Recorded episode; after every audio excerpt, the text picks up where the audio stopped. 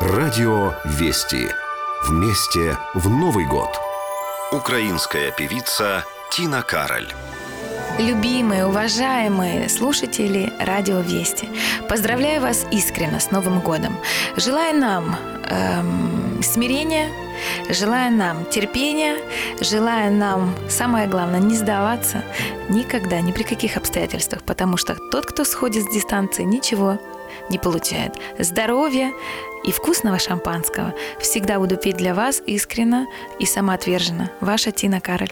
Ой, сивая та й зозуленька, щедрий вечір, добрий вечір, добрим людям на здоров'я, усі сади та й облітала. Щедрий вечір, добрий вечір, добрим здоров'я. Радио Вести поздравляет вас с наступающим Новым годом!